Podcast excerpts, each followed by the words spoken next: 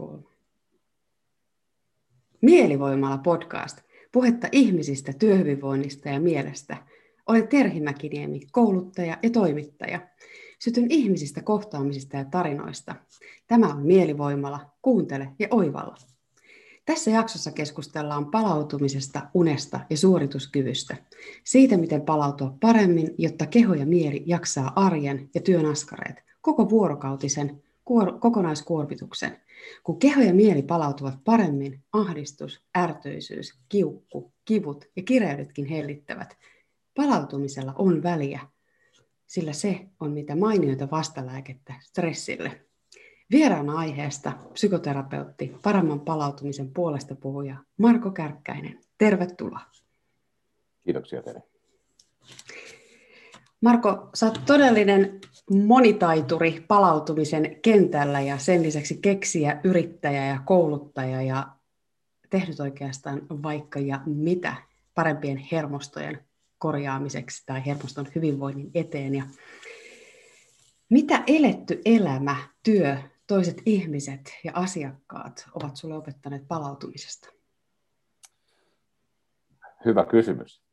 Tämmöinen helppo tähän alkuun. Helppo alkuun, joo. Tuota, Mitä kaikkia? Mähän olen työskennellyt siis ennen yrittäjyyttä psykiatrisella ja puolella ja, ja päihdekuntoutuksen puolella. Ja, ja, ja tota, oikeastaan kehitysvammakuntoutus on ainoa sellainen, mitä mä en ole tehnyt alalla ollessani. Niin, niin, tota, kyllä se viimeistään sit siinä vaiheessa, kun työskentelin tai aloin työskentelemään yrittäjänä, niin tuli jotenkin selväksi, että tota, kyllä kaikkia mun asiakkaita yhdisti se, että heidän, heidän niin kuin kehonsa toimi tietyllä tavalla ylitilassa koko ajan. Ja he nukku huonosti ja oli semmoisia hyvin selittämättömiä oireita, mikä ei tavallaan niin kuvantaminen tai muu niin kuin lääketieteellinen diagnostiikka riitä. Ja, ja kyllä mä lähdin sitten opiskelemaan neurologiaa ja, ja, ja niin kuin selvittämään niitä taustoja. Ja aina mä törmäsin sitten autonomiseen hermostoon, vakuushermoon. Silloin puhuttiin ehkä vähemmän vielä vakuushermosta, että se on, vakuushermosta, että se on nyt tullut muutaman viime vuoden aikana enemmän esille ja, ja pinnalle, mutta, et, mutta et tavallaan se se niin kuin fight or flight tilassa oleminen, taistele tai pakene tilassa oleminen oli kyllä se asia, mikä yhdisti kaikkia.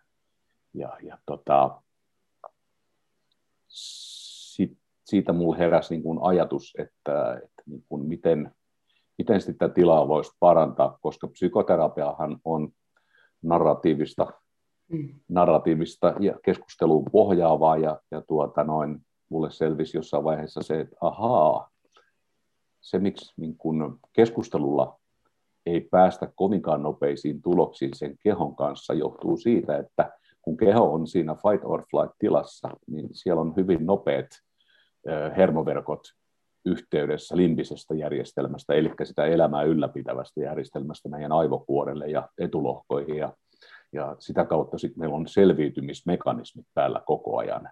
Ja eihän sulla silloin tilaa millekään uuden oppimiselle tai omaksumiselle, oivaltamiselle, vaan se kaikki energia mm. menee sulla siihen, että sä pyrit selviytymään päivästä toiseen, mm. mitä se nyt sitten onkaan kunkin kohdalla.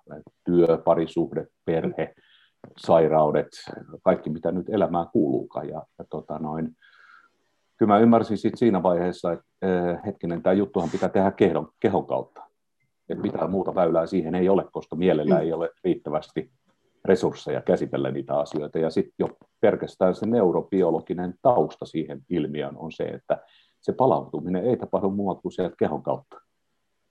Sukellettiin syvään päätyyn vähän niin kuin saman tien vai vihkaa, mutta palautumiseetosta tuntuu tulevan nyt vähän niin kuin joka puolelta tai sitten oma huomiokenttä on vaan suuntautunut tähän palautumiseen niin paljon vahvemmin.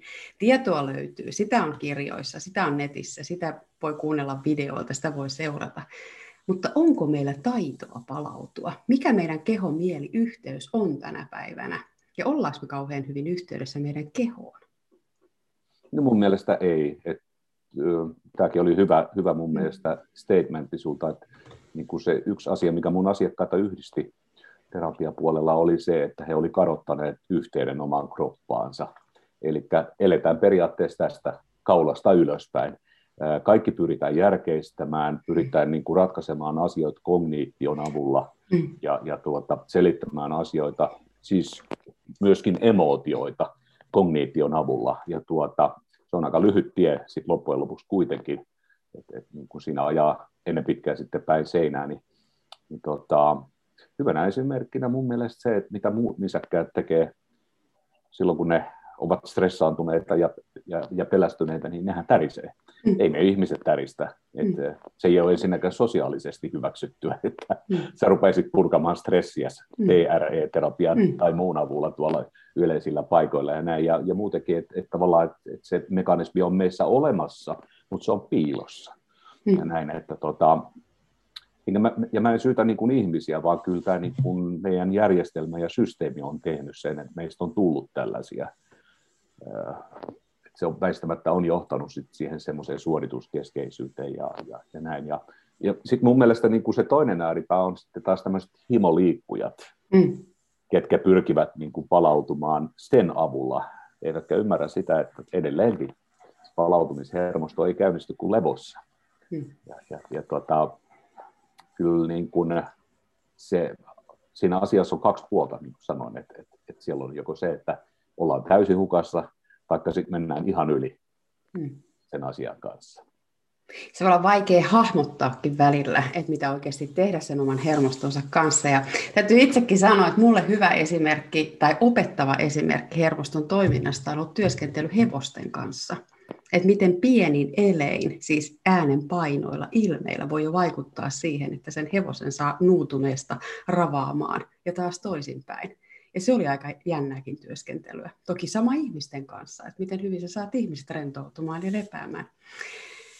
Ää, palautuminen, ihmisen rytmit, sisäinen kello, on ehkä sellaisia asioita, mitä ei välttämättä tule miettineeksi siinä tietotyössä, mitä tekee arjessa.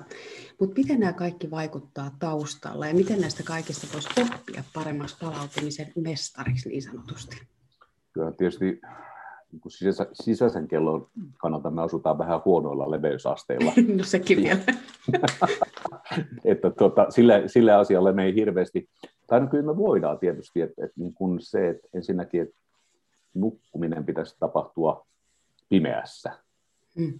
Ja, ja tota, sitä kautta, että kun sä säätelet sitä valoa myöskin keinotekoisesti, niin se voi vaikuttaa siihen sisäiseen vuorokausikelloosi ja näin. Ja tietysti sitten valo on se toinen asia, mikä sitä säätelee. Et, et, niin kuin kesällähän sitä on yli, niin kuin liikaakin, että mm. et se häiritsee taas sitten sen kellon toimintaa ja näin, mutta että tota, se on yksi oleellinen asia kuin sen sun nukkumisen ja palautumisen suhteen, mutta et sitten tietysti niin kuin sen liikunnan ja levon, levon niin kuin, suhde, mikä se on, kaikkinensa se, miten sä syöt, niin se on myös erittäin tärkeää. Että oikeastaan mä sanoin mun asiakkaille silloin, kun mä vielä terapiaa tein, mm. niin tuota, että kaksi tärkeintä asiaa sun elämässä on, mitä sä syöt ja kuinka sä nukut. Ja sitten se liikunta on niin kermaa sen kakun päälle. Ja näin, että tota, sieltä se lähtee. Ja kaikessahan on kysymys oikeastaan siitä, että, että niin kuin, miten sä kulutat sitä sun energiaa tavallaan ja tämä liittyy sitten semmoisen niin välittäjäainetoimintaan ja tämmöisiin juttuihin. Ja sitten taas toisaalta, että miten sä palautat niitä sun energiavarastoja. Mutta mut se, mun mielestä se punainen lanka siinä on se, että jos sä oot koko ajan semmoisessa tilassa, että sitä energiaa kuluu, eli se sun palautumishermosto ei toimi eikä lähde päälle, niin, niin silloin me ollaan huonolla tiellä. Tässä on varmasti paljon sisäistettävää ja tässä on varmasti paljon vähän outojakin ehkä käsitteitä, mutta mä kerron sen verran, että valmistellessani tähän podcastiin kysymyksiä sulle vähän ennakkoon jäsentääkseni myös itselleni, että mitä tässä olisi ehkä hyvä voida puhua, niin mä kysyin pieneltä ryhmältä ihmisiä, että mitä palautuminen sulle on. Ja yksi niistä vastauksista oli muun muassa sellainen, että yhdelle se on sohvalla löhöilyä, Netflixiä katsellen, proteiinipatukka kädessä – Toiselle se on kissan selittämistä ja käsitöiden tekemistä. Kolmannelle kiekkomatsin katselua ikään kuin tämmöisessä mankeivissä. Ja kun tarkensin mankeiviä, niin se oli ärsykkeitä täynnä oleva, oleva miesluola. Ja jäin miettimään, että ehkä se ajatus siitä, että mitä se palautuminen on, niin siihen ei riitä se ajatus, vaan se pitää jotenkin tuntea kehossa. Ja siinä on ehkä pieni ristiriita, että miten me saataisiin sitä taitoa palautumiseen enemmän. Mutta kun palautuu riittävästi itsenään, itselleen, miten tämä nyt ilmaisisi, niin miltä se parhaimmillaan tuntuu kehossa ja mielessä, kehon ja mielen tasoilla? Minkälaisia ajatuksia silloin on ja minkälaisia tuntemuksia silloin voi parhaimmillaan olla? No ajatuksen tasolla varmasti se on sitä, että ne ajatukset rauhoittuu, että ne ei sinkoile edes takaisin aiheesta toiseen, vaan sä pystyt keskittymään, keskittymään paremmin. Kehon tasollahan se on rauhallisuutta. Mm ja, ja niin kuin sitä semmoista seesteistä oloa. Ja, ja tota, oleellisena osana siinä on mun mielestä hengitys. Mm. Että et se sun hengitys toimii. Mun havaintojen mukaan suurin osa ihmisistä hengittää väärin. Mm. Tai sanotaanko niin kuin, ei väärin, vaan vajavaisesti. Mm. Että se hengitys niin kuin palautumista edistävä hengitys tapahtuu itse asiassa niin, että sun palleja työskentelee sen hengityksen yhteydessä. Ja sitä kautta se johtaa siihen, että sun nestekierto lähtee paranemaan. Ja itse asiassa olen nähnyt hyviä videoita siitä, kuinka hengityksen voima saa nesteet menemään edes takaisin sun aivoihin ja sieltä pois. Eli aivojen niin kuin verenkierto ja nestekierto seuraa suoraan sun hengitystä. Ja ja ei se ole ihmekään sitten, että niin kuin jooga ja meditaatio ja mindfulness, sitten tämmöiset, missä keskitytään siihen hengittämiseen, niin parantaa, parantaa niin kuin sun olotilaasi ja, ja niin myöskin suorituskykyä. Hengitys on aikamoinen itsesäätelyn väline ja hengitystä varmasti moni ehkä opiskeleekin tällä hetkellä sillä tavalla, että tuntuu, että joka kanavasta tulee näitä erilaisia hengitystekniikoita ja hengitysmetodeita ja milloin mennään kylmään, milloin mennään luontoon, milloin missäkin paikassa hengitetään. Mutta ehkä yhtä kaikki pääasia, että jokainen selvittää kohdallaan, että miten mä hengitän ja miten mä voisin hengittää ehkä paremmin. Niin ja sitten semmoinen tie. Mm, ja sitten mun mielestä sekin, että et, et kaiken näköistä ohjetta tulee ja, ja tota, mm. asiantuntijuutta ja näin, niin, niin palautuminenhan on itse, itse asiassa äärimmäisen yksinkertaista. Sehän on tässä hetkessä olemista. Mm. Et se, että et sä asettaudut tähän näin ja sä olet vaan tässä, eikö ole mitään muuta. Mm. Et sit, mikä se tekniikka kullakin on, niin sehän täytyy vaan niin kuin löytää. Mm. Et jollekin se on se hengitys, jollekin se saattaa olla se sohvalla löhöminen ja energiapatukka kädessä olemista ja, ja, ja näin poispäin. Mutta kyllä mun mielestä niin kuin siihen semmoiseen niin kuin syvällisempään palautumiseen liittyy myöskin hiljaisuus. Mm. Et, et niin kuin, kuinka sä kestät sitten sitä, mm. että et ollaan, ollaan tosissaankin, että ei ole mitään virikkeitä, että mm. sä vaan olet en mä tiedä, onko se mahdotonta nykyään se löytää, se, niin, löytää sellaista olotilaa. Se voi olla ja täytyy sanoa, että siinäpä se varmaan onkin. Tekemisen ja tekemättömyyden välinen suhde ja sen parantaminen ja jotenkin sen oivaltaminen, että mikä milloinkin sopii ja millekin energiatasolle ja sitten vielä elämässä meneillään oleville prosesseille. Tässä on aika paljon. Kyllä, mutta se puhuttiin hengittämisestä äsken, mm. niin, niin sillä on suora yhteys kaikkinensa ja se on kehollinen tapahtuma, mm. niin mm. vaikka sä tekisit muutakin, sä katsot vaikka telkkaria tai mm. taikka saat koneella mm. ja näin, kun sä muistat hengittää, niin mm. sä edesautat sillä sitä omaa palautumistasi. Mm. Ainakin jollain tasolla. Mm. Huomio menee jo vähän enemmän siihen hengitykseen ja tulee siitä ikään kuin tietoisemmaksi. Kyllä. Että hei, mulla on myös nämä keuhkot ja niillä Kyllä. kuuluu hengittää ja miten mulla liikkuu tämä hengitys ja meneekö se nyt ihan sitten pallean kautta vatsan pohjaan asti vai onko palleja työskentelyssä ollenkaan mukana? Näin justiin, joo. joo. Kyllä se mun havaintojen mukaan niin suurin osa ihmisistä, killä on stressiä, niin ne hengittää keuhkojen yläosalla. Mm. Että et, niin semmoista hyvin pinnallista hengitystä. Ja sehän tarkoittaa sitä, että sulla on happivaje koko ajan kehossa. Mm. Sulla alkaa tulla kipuja, mm. koska niin kuin iskeemisiä kipuja, mitkä johtuu siis hapenpuutteesta kudoksissa, siellä rupeaa tulemaan niin kuin aineenvaihdunnassa muutoksia, aivot ei saa riittävästi happea, sun niin kuin, ajattelukykykin rupeaa heikkenemään, ongelmanratkaisukyky, tämmöiset heikkeneet. Se voit moneen asiaan, todella moneen asiaan vaikuttaa sen hengittämisen kautta. Ja parhaimmillaan se ei maksa mitään se maksaa vähän vaivaa selvittää, että miten hengittää paremmin. Juuri Mutta näin. siinä ei tarvitse välttämättä mennä pidemmälle. Mietin tuossa, kun sanoit sitä, että miten sitten hermoverkkojen kautta voisi lähteä tutustumaan parempaan palautumiseen ja ikään kuin aktivoida sellaisia hermo, hermostoja, hermoratoja, jotka synnyttäisi parempaa palautumista. Ja no sano sä autonomisesta hermostosta ja sympaattisesta ja parasympaattisesta, niin kuulija pääsee myös mukaan tähän meidän hermoston toimintaan. Mä aloittaisin sen ehkä näin, että stressiin ja niin kuin negatiivisiin ajatuksiin liittyvät hermoverkot rakentuu hyvin helposti ja nopeasti. Mm. Se on meille luontaista. Se on meille luontaista, koska niissä on kysymys selviytymisestä. Kyllä. Taas mennään siihen fight or flight, taistelettaa pakennetilaan. Ja tuota, toisaalta taas sitten niiden hermoverkkojen, kun ne on rakentuneet, niiden poisoppiminen on hidasta. Ja tässä mä menen takaisin sinne niin kuin terapiamaailmaan ja niin kuin siihen keskusteluun, että kun ne on siellä taustalla aktiivisena, niin sillä terapialla, vaikka vaikka työnohjaukseen mm. avulla, niin siihen voi mennä vuosikausia ennen kuin niitä oppii sieltä pois. Tämä on niin kuin se lähtökohta tavallaan. Mm. Ja, ja tota, sitten mä ottaisin ehkä semmoisena asiana, mistä ei hirveästi puhuta, niin esille sen, että kun meillä on sympaattinen, eli toimintaa aiheuttava hermosto, elämää ylläpitävä hermosto, ja sitten meillä on se parasympaattinen hermosto, eli palauttava hermosto, niin näiden vuorovaikutus ja tasapaino ja homeostaasihan on kaiken niin kuin A ja O. Et, et on hyvät energiatasot ja sitten on se tankkauspuoli, eli se parasympaattinen. Mutta sitten kun jos me mennään sympaattiseen hermostoon, niin se toimii kahteen suuntaan. Se toimii niin, että se toimii ylhäältä alaspäin, eli sun aivoista sun kehoon päin. Eli periaatteessa voidaan puhua tämmöisestä aivoperäisestä paniikista, vaikka jos käytetään tämmöistä. Aivoperäinen paniikki. Aivoperäinen paniikki. Mm-hmm. Sä pelästyt jotain, mm-hmm. sä kuulet äänen, sä mm-hmm. näet, niin saman tien se sun sensoriikka, kun on ottanut sen viestin vastaan, niin sun aivoista lähtee käsky sinne sun keholle.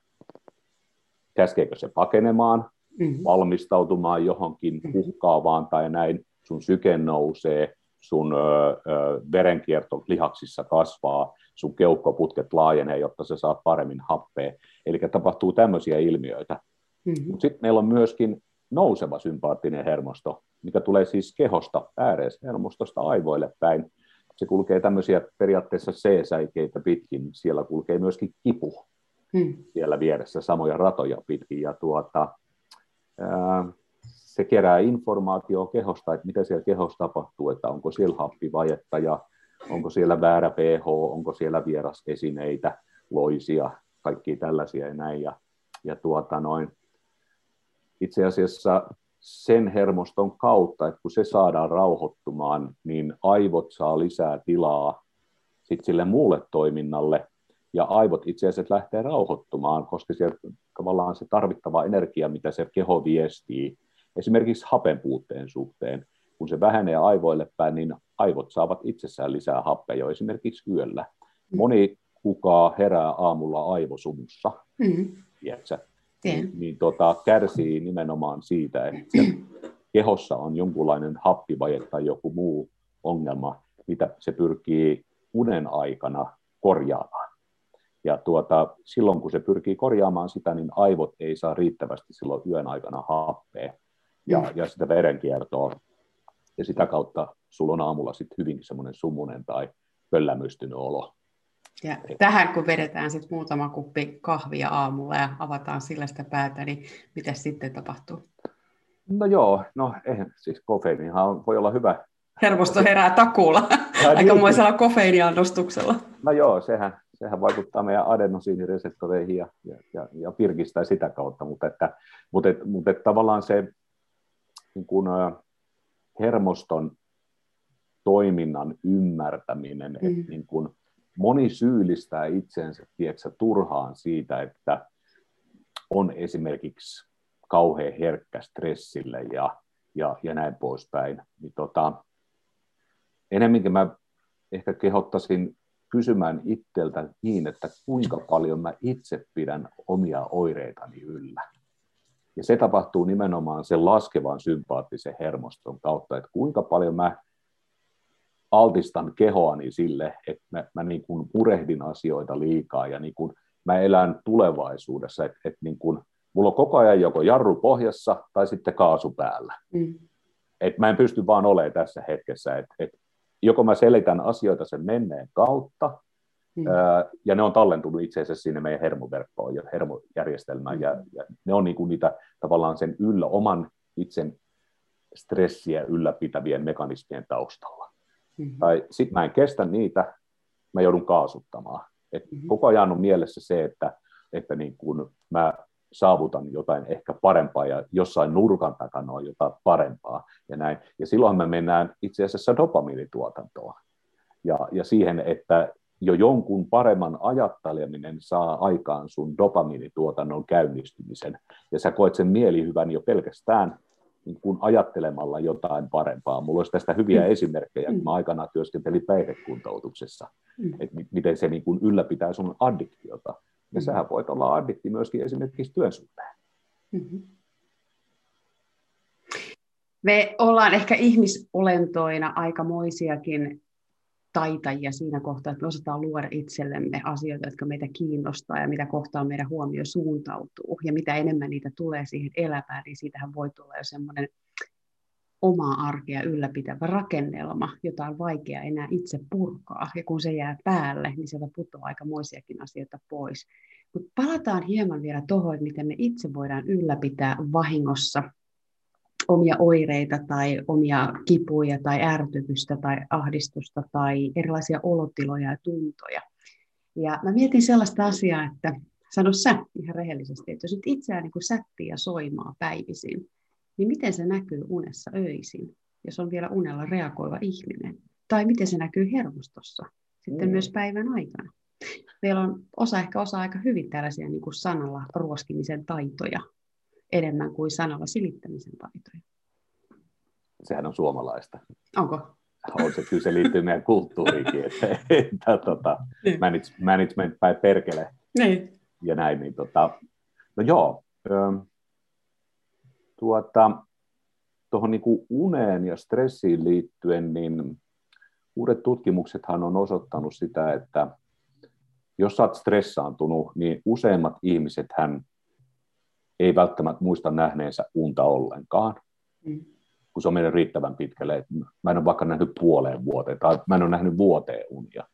Ja näin, sehän ei pidä paikkaansa, että kyllä me nähdään joka tapauksessa, mutta me ei vaan muisteta mm. niitä. Mutta että se syy on itse asiassa, miksi, miksi näin tapahtuu, niin sympaattisen hermoston noradrenaliinituotannossa. Ja noradrenaliinihan on hormoni, mikä nostaa meidän sykettä, se nostaa verenpainetta, se liittyy siihen, että, että niin kuin liikunnan aikana sun sympaattisen hermoston toiminta kasvaa ja sun, sun, pitää yllä sun suorituskykyä. Ja näin, niin tota, nyt kun sä olet riittävän stressaantunut ja sun sympaattihermosto on koko ajan ylitilassa, niin siellä on nimenomaan se adrenaliinituotanto, noradrenaliini päällä jatkuvasti. Ja tota noin, se haittaa muistijälkien syntymistä unessa. Eli REM-unessa niitä ei synny samalla lailla niitä synaptisia yhteyksiä sun kokemuksiin ja, ja, ja niin kuin esimerkiksi että sun työssä täytyy tehdä joku prosessi ja, ja siihen liittyy ne muistitoiminnot, tietysti ne liittyy siihen aina ja mm. näin, mutta, että, mm. mutta että se noradrenaliini nimenomaan sympaattisen hermoston välittäjäaine häiritsee niin kuin tätä toimintoa. Ja, ja tuota, ää, miten sitä sitten laskisi? No ei sitä kyllä lasketa liikunnan avulla, koska liikunta nostaa sitä sen noradrenaliinin tuotantoon, niin kyllä se on nimenomaan sitä kautta, että, että, että pitäisi suoda niitä palauttavia hetkiä itselleen ja näin. Ja, ja tota, Anna joku esimerkki niistä palauttavista hetkistä itselleen. No, sä voit esimerkiksi... Se on miehinen anna... esimerkki myös, jos kuulijoissa on myös miehiä. Niin...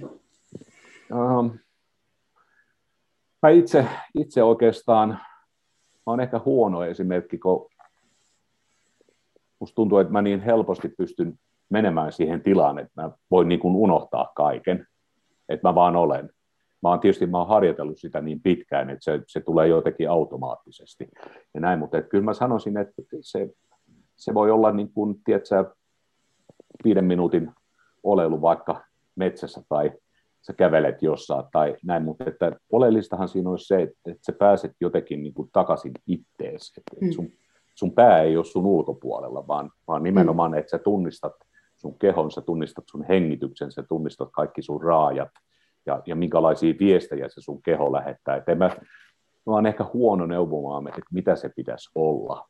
Et, et, niin kun, mutta että sen tavallaan sen lopputulos pitäisi olla se, että, että tota, sulla on niin tasapainoisempi olla, et, etkä sä niin hätäile.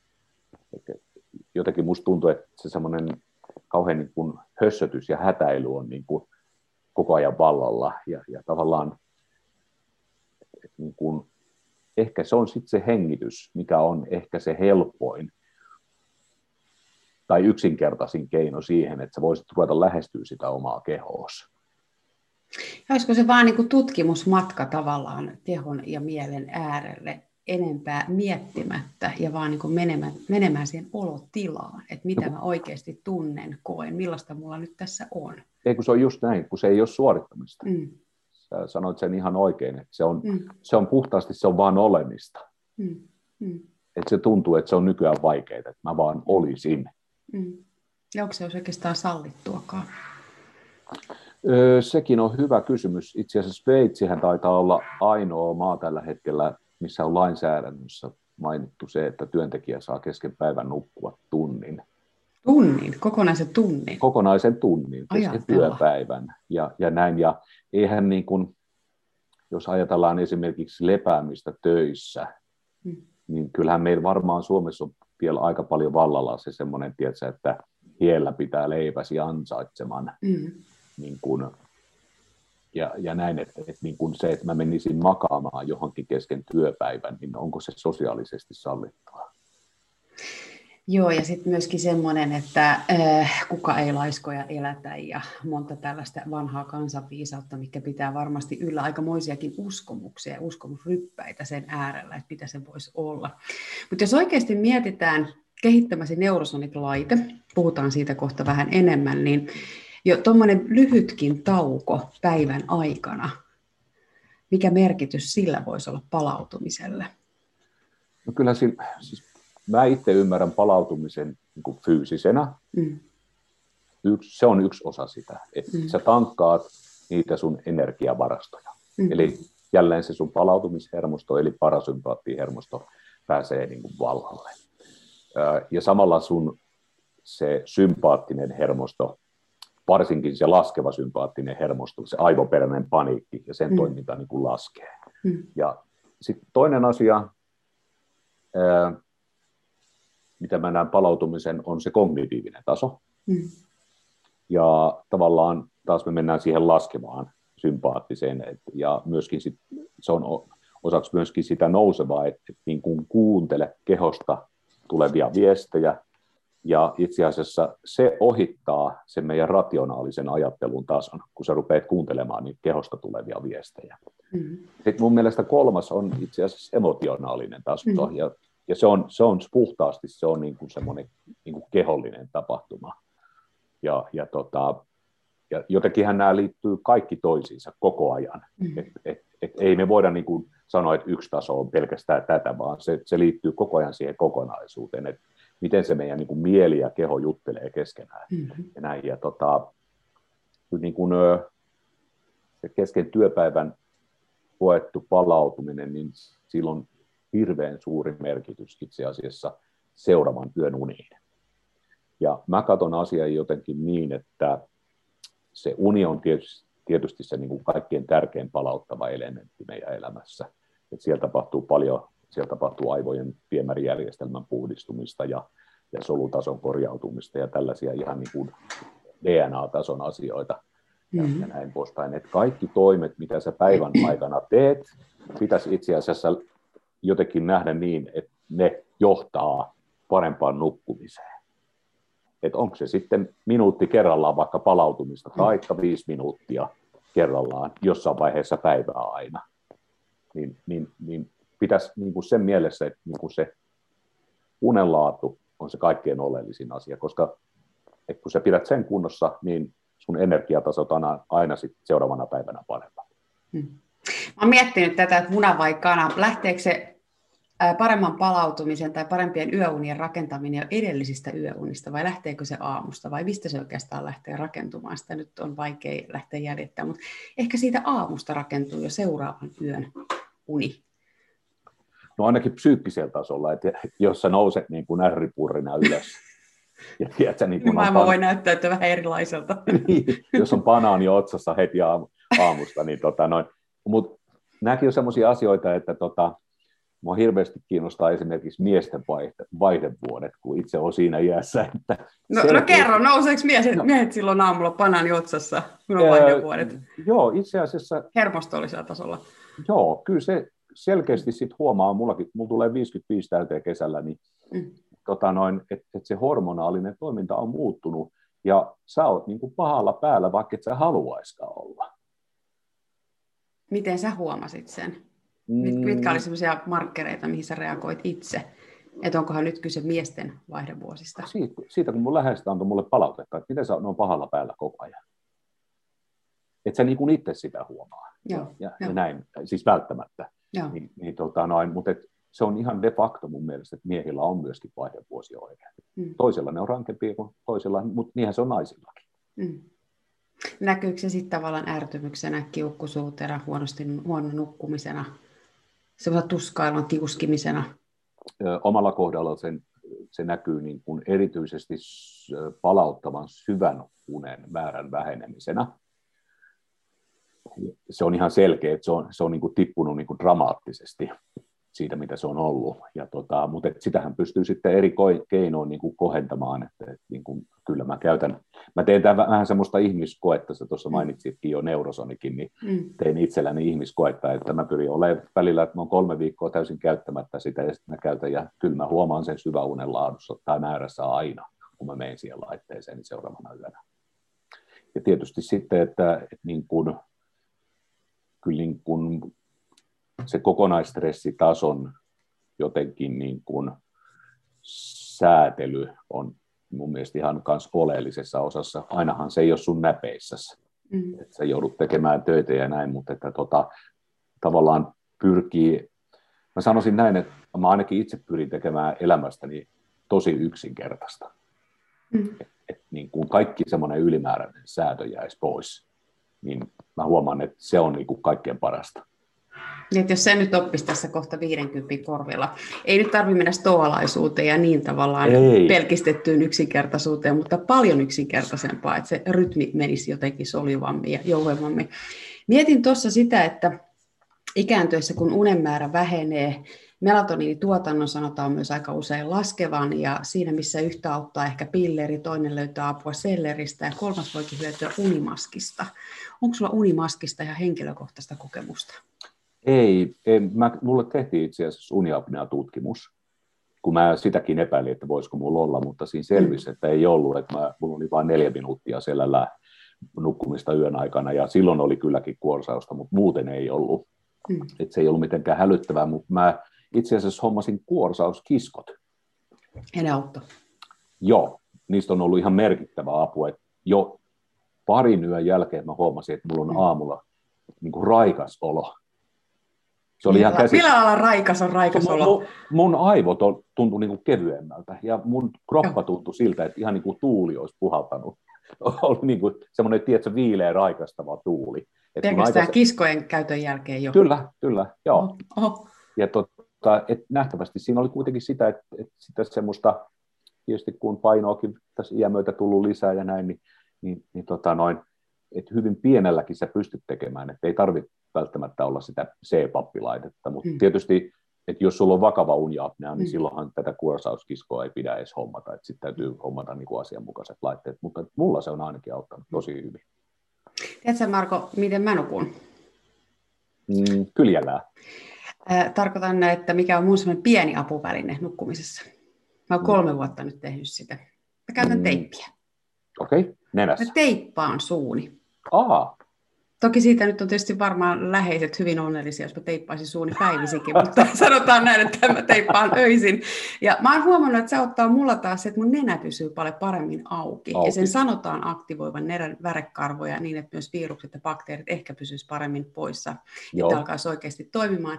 Mutta huomaan sen, että mun hengitys ja pallea aktivoituu eri tavalla. Eli mä tavallaan ihan tietoisesti aktivoin niitä koko yön, joka ikinen just. yö.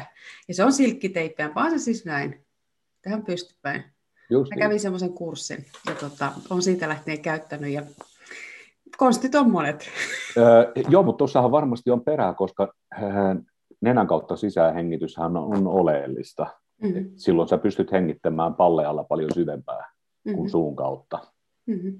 Näin, että varmasti tuossa on joku viisaus. Kokeile. Ja hyvä, kun se toimii. Täytyy Ko- testata. Kokeile, kokeile. Mut muista, muista, silkkiteippi voi olla parempaa kuin semmoinen ehkä ilmastointiteippi, että ei lähdetä kauhean rajuilla teipeillä ensin liikkeeseen. Kyllä. Mietin myös sitä, että puhuit tuossa ruuasta ja siitä, mikä on ehkä ruoan merkitys myöskin siihen, miten me saadaan melatoniinia ja miten me sitten taas saadaan sitä serotoniinia hyvän olon tunnetta ja saataisiin paremmin niin kuin nukuttua, niin mitä kannattaisi syödä? Mä muistan joskus eräällä kurssilla käydä läpi näitä tryptofaanipainotteisia ruokia, mm. joilla tehostetaan serotoniinin toimintaa ja siten vaikutetaan siihen melatoniinin erittymiseen. Nyt voi jonkun mielestä kuulostaa ehkä siltä, että voi kamalaa, nyt mun täytyy alkaa miettiä, että mistä ruuista nyt sitten saan sitä ja toimiiko se ja kuinka paljon. Mutta sillä on ihan valtavasti merkitystä. Sä oot monta kertaa luennolla itse puhunut siitä, että sillä mitä illalla syö, on tosi paljon merkitystä myös unen kannalta, niin mitkä voisi olla yleisellä tasolla sellaisia vinkkejä, mihin kannattaisi panostaa? Et mä muistan ennen vanhaa mummu aina keitti kuumaa maitoa ja antoi ehkä banaanin puolikkaan ja pari manteria. Ja se oli jotain sellaista, mistä pikkutyttö nautti, mutta siinä olikin ehkä aikamoista viisautta. Sinäpä se jo sanoit itse asiassa. Niin siis 70-luvulla niin, jo. Joo, niin, se on kansan viisautta. Että kyllä, se, kyllä se on just näin, että mantelit, pähkinät, tämmöiset asiat sisältää niitä tryptofaaneja ja, ja just se, että että olisi hyvä antaa aivoille illalla pikkusen polttoainetta ennen kuin sä menet nukkumaan. Että just joku puolikas banaani, niin sä saat siitä sen verran hiilihydraatteja, että aivot pystyy se hyödyntämään sitten yön aikana ja, ja tulee ehkä niitä parempia uniakin sitten sitä myötä, mutta että kaikki raskas syöminen, alkoholi, ne vähentää sitä sun yön aikaista palautumista ja ne siirtää sitä ensinnäkin, ja pelkkä raskas ateria tekee sen, että sun syke on korkeampi. Mm. Ja, ja näin, ja tota, koska sun suolistohan joutuu työskentelemään koko ajan siellä, ja, ja se verenkierto on kiihtynyt sen takia. Ja, ja tosiaan sitten alkoholi, kaksi annosta jo riittää yleensä siihen, että sun syketaso nousee, on, saattaa olla useamman tunnin koholla ja sykevariaatio, eli HRV, niin on, on huonommalla tasolla ja sitten sit palautumista etu. Ja tuosta niin serotoniinista ja melatoniinista, niin se on mun mielestä mielenkiintoinen tavallaan puheenaihehan, aihe, että et niin serotoniinihan on melatoniinin esiaste. Mm.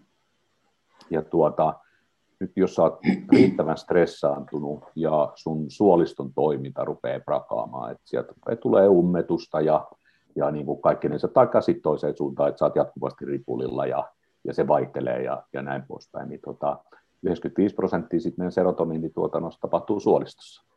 Mm. Siellä on 500 miljoonaa ää, tuota, reseptoria, mitkä tuottaa sitä serotoniinia, ja väistämättä se johtaa sitten siihen, että että kun se suolisto rupeaa huonommin toimimaan, niin myöskin sun mieliala laskee.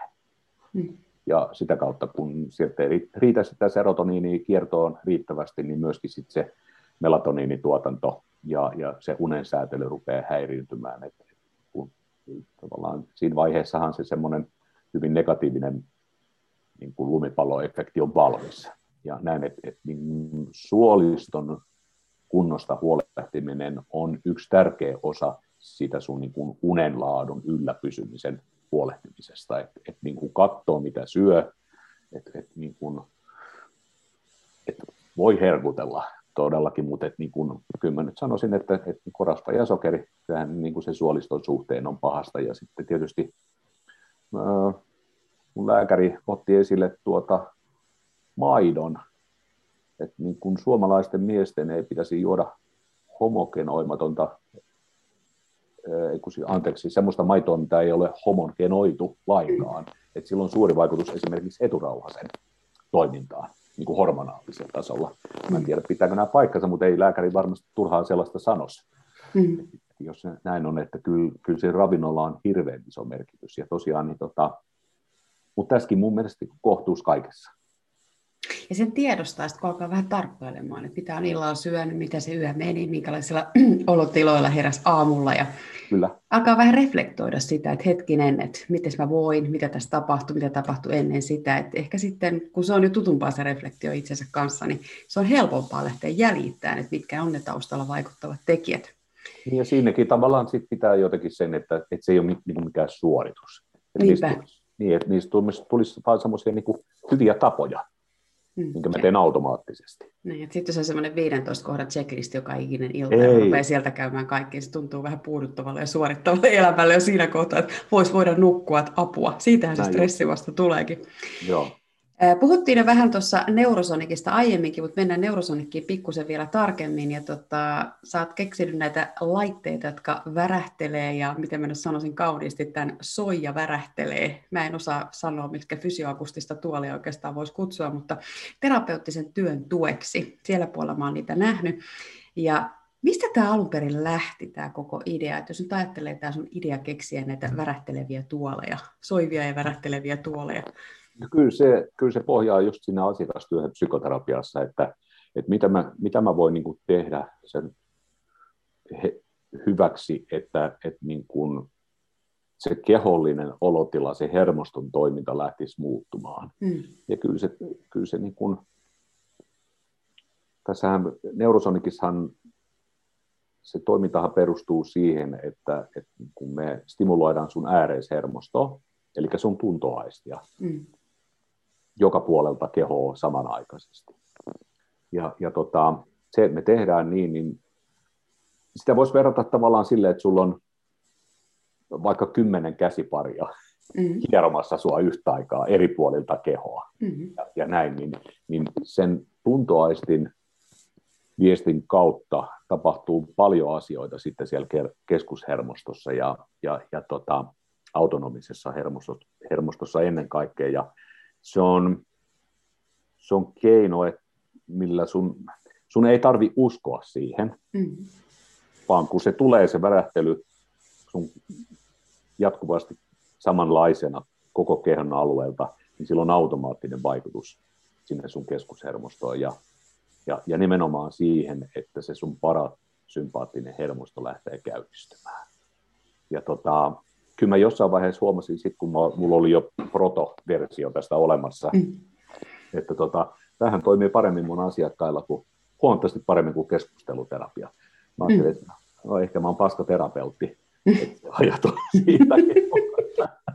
Mutta mut et, niin semmoiset ahdistuneisuuteen liittyvät oireet rupes asiakkailla tosi nopeasti laskemaan ja, ja niin kuin semmoista niin kuin traumaperäisissäkin jutuissa, niin, niin tota, ne oli ihan hämmästyttäviä ne vaikutukset, että miten, miten se niin kuin lähti toimimaan.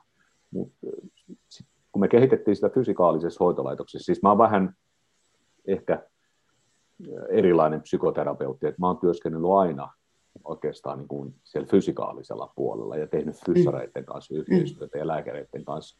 Ja mä oon erikoistunut niin kuin ahdistuneisuuden ja ja kivun, koronistuneen kivun hoitoa. Ja, ja, ja on hyvin pitkälti katsonut myöskin niin kuin psyykkisiä ilmiöitä aina ö, hyvin niin kuin kehollisina. Mm. Et, et niin kuin ainakin sen nykytiedon mukaan, niin kyllä se meidän psyyke ja mieli on kuitenkin siellä kehossa, että se ei ole niin kuin tässä ulkopuolella. Mm-hmm. Tietysti, no, kvanttifysiikkaa kun käytetään hyväksi, niin kaikkiahan voi selvitä sitten, että mieli voikin olla jossain muuallakin. Tästä saisi ihan oman podcastin aiheen kokonaan. Niin, ei mennä siihen, ei mennä Joo. siihen mutta, mutta et, joka tapauksessa niin kun siihen kehoon vaikuttamalla niin pystytään vaikuttamaan sun mieleen. Kyllä, kyllä. Mä oon itsekin saanut kokeilla neurosonikkia ehkäpä varmaan 120 kertaa aikapoisinakin sarjoina niin, että siinä on aina välissä ollut taukoa. Ja usein aloitan sen niin, että vedän ensin sen ehkä noin 20 kertaa, sitten pidän sen noin kuukauden tauon, sitten käyn aktivoimassa ja sitten taas uudestaan. Riippuu vähän mikä tilanne on, mm. että onko joku tietty kipu tai onko joku tietty oire, mihin sitä hakee sitä tukea, mutta se on jännä aparaatti siinä mielessä, että joka ikinen kerta se niin kuin aktivoi sen unen ihan eri tavalla seuraavalle yölle. Mä tykkään näistä pidemmistä ohjelmista, että mä en oikeastaan niitä kymmenminuuttisia koskaan ottanut kuin ihan vaan kokeillakseni, tuntuuko ne yhtään missään. Mm-hmm. Mutta sanotaan näin, että ketkä kaikki hyötyy neurosonikista, mihin kaikkeen sitä oikeastaan voi käyttää, koska jos miettii autonomisen hermoston kautta autonomisen hermoston epätasapainotiloja ja mitä oireistoa ne saa aikaiseksi, niin siellä on ihan valtavasti kaikenlaista. No sanotaanko näin, että yli 90 prosenttia nykysairauksista ja oireista oikeastaan johtuu siitä, että se autonominen hermosto on mm. epätasapainossa. Mm. Ja tota, sitä kauttahan me päästään kiinni moniin semmoisiin juttuihin, mikä ei välttämättä ole edes lääketieteellistä apua. Mm. Et, et voi olla, että et se niin kun joku lääkehoito korjaa tiettyjä juttuja, mutta sitten sinulla saattaa tulla uusi ongelma. Mm. Niin kun, ja, ja näin. Niin tota, kyllä se, mä katsoisin sen asian jo niin, että jos me pystytään tällä korjaamaan sun unenlaatu, niin kuin sä itse just sanoit, mm-hmm. että se vaikuttaa sulla aina uneen, kun sä käyt mm-hmm. siinä, mm-hmm. niin jo sillä on niin kuin dramaattinen vaikutus, että vaikka 5 prosenttia parempi unenlaatu, mm. niin se saattaa ruveta korjaamaan juttuja, mutta että tota, tähän ei ole lääkinnällinen laite, vaan tämä on puhtaasti niin kuin rentoutumiseen, palautumiseen ja mm. unen edistämiseen tarkoitettu, nykyisin myöskin patentoitu USAssa ja EUssa oleva menetelmä, ja, ja tota noin, että on uskaliasta lähteä väittämään mitään lääketieteellistä vaikutusta Mm. Mutta että, että se me tiedetään, että tämä on meka- mekaanisesti pakotettu meditaatio, eli mm-hmm. sun, sun keho menee hyvin semmoiseen meditata- meditatiiviseen tilaan. Sä mainitsit äsken noista lyhkäisistä ohjelmista, niin kyllä niillä on jo vaikutusta. Että se on monesti, kun me ollaan messuilla, niin joku 12 minuutin ohjelma, niin ihminen saattaa tietää nukkuu siinä laitteessa, vaikka on valot tuolla katossa ja ja ihmisiä mm. menee ohi ja on kova meteli päällä. Siellä pääsee pois sulkeen sen hälinän ympäriltä, kun menee neurosonikkiin. Se on just näin. Eli Tekin on saanut testata. Niin, eli siihen me mennään tavallaan sitten sinne niin kuin tietoisuuden mm. tasolle, mm. että miten se vaikuttaa, että, että se vie sun tietoisuuden taso hyvin semmoiseen, tiedätkö, niin kuin perusitseen mm. ja perusminään, mm. eli mm. itse asiassa sinne limpiseen järjestelmään, mikä on meidän keskiaivoissa. Mm. Sä menet siinä semmoiseen unen kaltaiseen tilaan, vaikka et sä nukukaan. Mm. Ja nyt tämä asia on muuten, tämä on hauska juttu, niin se on todennettu banaanikärpäsillä. Kun ne altistetaan, kun ne altistetaan värähtelylle, mm. joo, tästä tuli joulukuussa mm. Jenkeistä yliopistotutkimus, kun ne altistetaan värähtelylle, ne menee unen kaltaiseen tilaan, ja kun se värähtely loppuu, niiden vireystila on huomattavasti parempi. Mm. Ja kyllä tässä selkeästi niin kuin ihmisillä käy samalla lailla, että vaikka et sä altistus meidän laitteessa sille värähtelylle kuin 10 minuuttia, niin sun vireystilas on jo parempi. Eli se, se tavallaan se sammuttaa sen sun kognitiivisen puolen. Hmm. Mutta sitten siinä on jänniä niin kun ilmiöitä, että et vaikka sä oletkin siinä laitteessa ja sä olet niin sanotusti koomassa, jos joku kysyy sulta jotain siinä hetkessä, hmm. sä pystyt oikeastaan heti vastaamaan. Hmm. Tietoisuus pysyy kuitenkin tavallaan koko ajan itsessä ja sä oot aika skarppi, vaikka sä ootkin siellä jossain niin kuin univalve rajamaissa. Kyllä, just näin, just näin. mutta nimenomaan sun, päästään niin kuin muuntuneeseen tietoisuuden mm. tilaan, ja siihenhän pyritään myöskin sit meditaation tai mm. johankin avulla. Mm. Äh, sulla on myös neurosonikeissa usein valittavana musiikkia, ja se musiikki on varmaan tietyllä hertsitaajuudella värähtelevää, niin mä en nyt muista, onko se 528 vai 417 vai mitä se on? No ei mennä vai mitä se niin. oikeastaan on? Onko se vain jotain tiettyä taajuutta? no se on oikeastaan, se on valittu enemmänkin siltä kannalta, että se ei ärsyttäisi ketään. Mm. Et, et, niin kuin musi, musiikin käyttäminen no tämmöisessä tavallaan terapeuttisessa kontekstissa, mm. niin se on uskaliasta, mm. koska se musiikki saattaa sama kappale vaikuttaa niin eri tavalla mm. eri ihmisiin, että tämä ollaan pyritty siihen, että siellä ei ole selkeitä rytmiä, sä et pääse mm. niin kuin aikaan kiinni. Mm. Mm. Samalla lailla oikeastaan kuin neurosonikissakaan, että, se, että mm. kun ne ohjelmien rytmit on hyvin hitaita mm. ja, ja näin, niin silloin sä et pääse siihen aikakäsitykseen kiinni, niin kyllä se, niin kun, se kulkee käsi kädessä sitten niiden varsinkin rentoutusohjelmien mm. kanssa.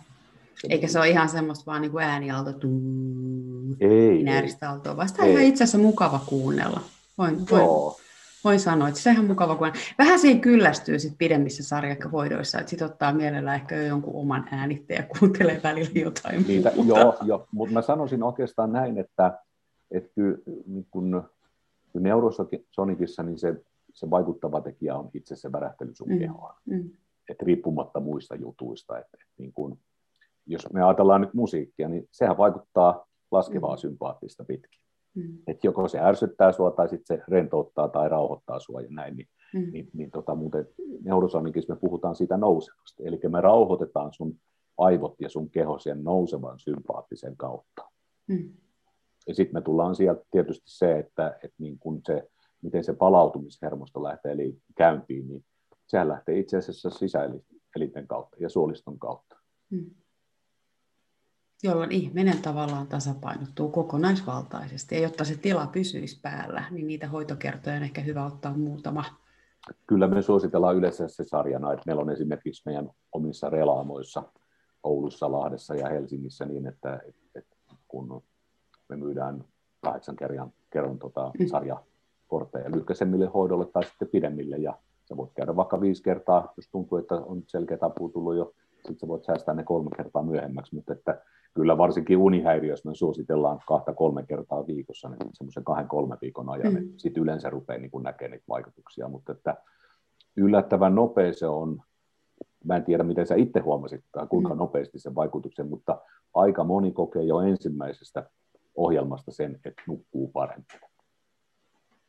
Se riippuu aika paljon siitä, että mit, mihin vaivaan sitä on milloinkin hakenut, että milloin on ollut jalka murtunut ja milloin on ollut pohjat turvoksissa ja milloin on ollut taas sitä, että on halunnut aktivoida aineenvaihduntaa, mm-hmm. milloin on halunnut aktivoida taas sitä syvempää unta, että missä se huomio on ollut myös itsellä. Mutta joka kerta se on vaikuttanut jollain tavalla myös se, että nukkuu paremmin. Tietysti nämä on niin iso kokonaispyyhti, että kaikkia kun tarkastelee samaan aikaan, niin siinä on monta elementtiä. Totta kai.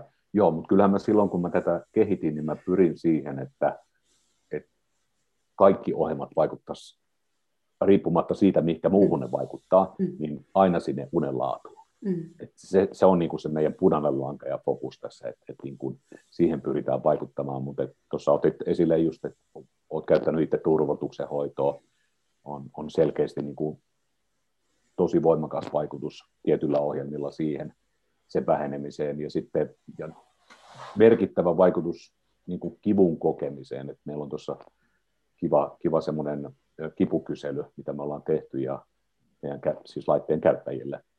Ja tuota, siellä on joku 80 vastaajaa, niin, niin 90 prosenttia vastaajista raportoi, että maksimissaan viidellä hoidolla on tullut merkittävä vaikutus koettuun kipuun.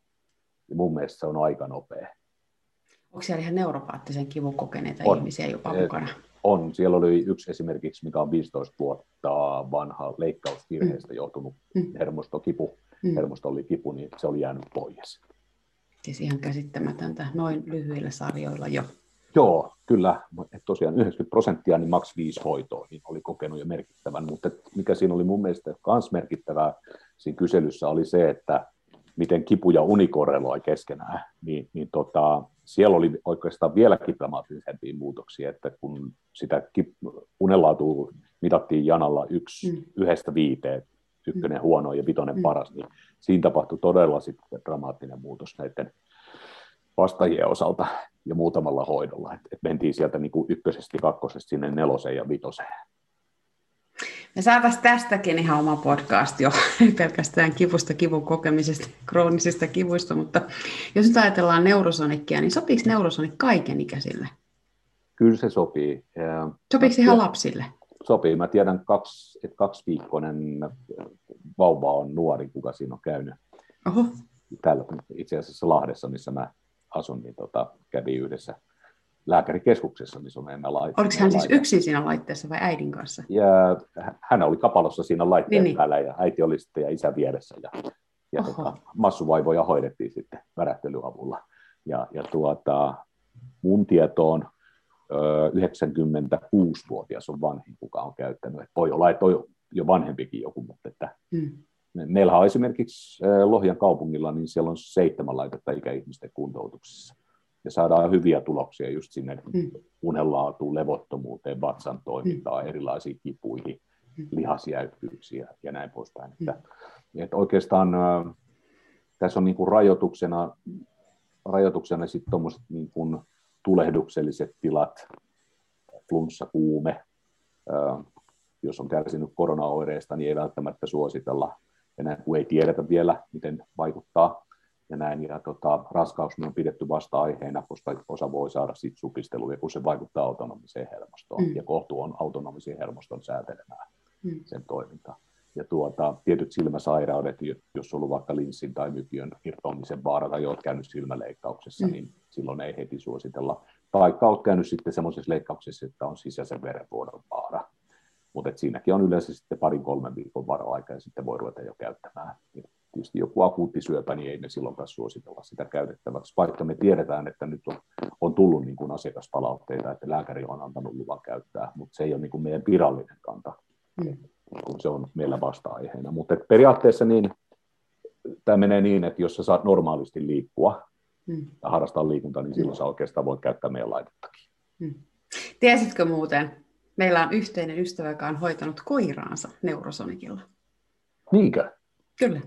Okei, joo. Mä Joten tiedän... käy ainakin muutamillekin koiraroduille, mutta mulla on itsellä kaksi kissaa, en ole koskaan vienyt heitä, eikä ole tullut pienen mieleenikään, mutta ehkä voisi miettiä, että kokeilisiko. He varmaan ja... pelästyisi sitä laitetta kyllä ensin. Itse asiassa meillä on paljon palautetta kotieläimistä, kissoista ja koirista, että laitteen omistajilla on, on lemmikkejä kotona ja sitten kun he menee niin kuin siellä laitteelle, mm. niin lemmikki saattaa hypätä päälle ja se mm. vaikka menee ihan erikseenkin, varsinkin koirat tuntuu menevän ihan erikseen ja ne ottaa siinä laitteen päällä sessio ja, mm. ja tota, selkeästi tykkäävät rentouttavista ohjelmista. Mm. Sitten jos laitetaan aktivointi, niin ne hyppääkin pois. Kyllä. Et tota, kyllä siellä täytyy jotain nyt olla sellaista, mm. että jos kissa ja koira siinä mm. viihtyy, jopa kani viihtyy se laitteen, niin, jo, niin, niin tota, jotain semmoista universaalia, mikä sitten niin kun, sit on vaikea selittää, et, mutta, et, mutta et, niin kun ei, ei eläin siinä olisi, jos ei se kokisi sitä miellyttävänä. Eläin ei tee mitään turhaa ja luontokaan ei tee mitään turhaa ja varmaan kun värähtelytaajuudet vähän nousee, niin yksi on toinen voi hyvin. Meillä on aivan valtavan nopeasti mennyt tämä aika keskustellessa palautumisesta ja unesta ja hermostosta ja hyvinvoinnista. Ja tässä on ollut Marko hyvä asettua sun kanssa tähän keskusteluun. Kiitos, kuten myös. Kiitoksia.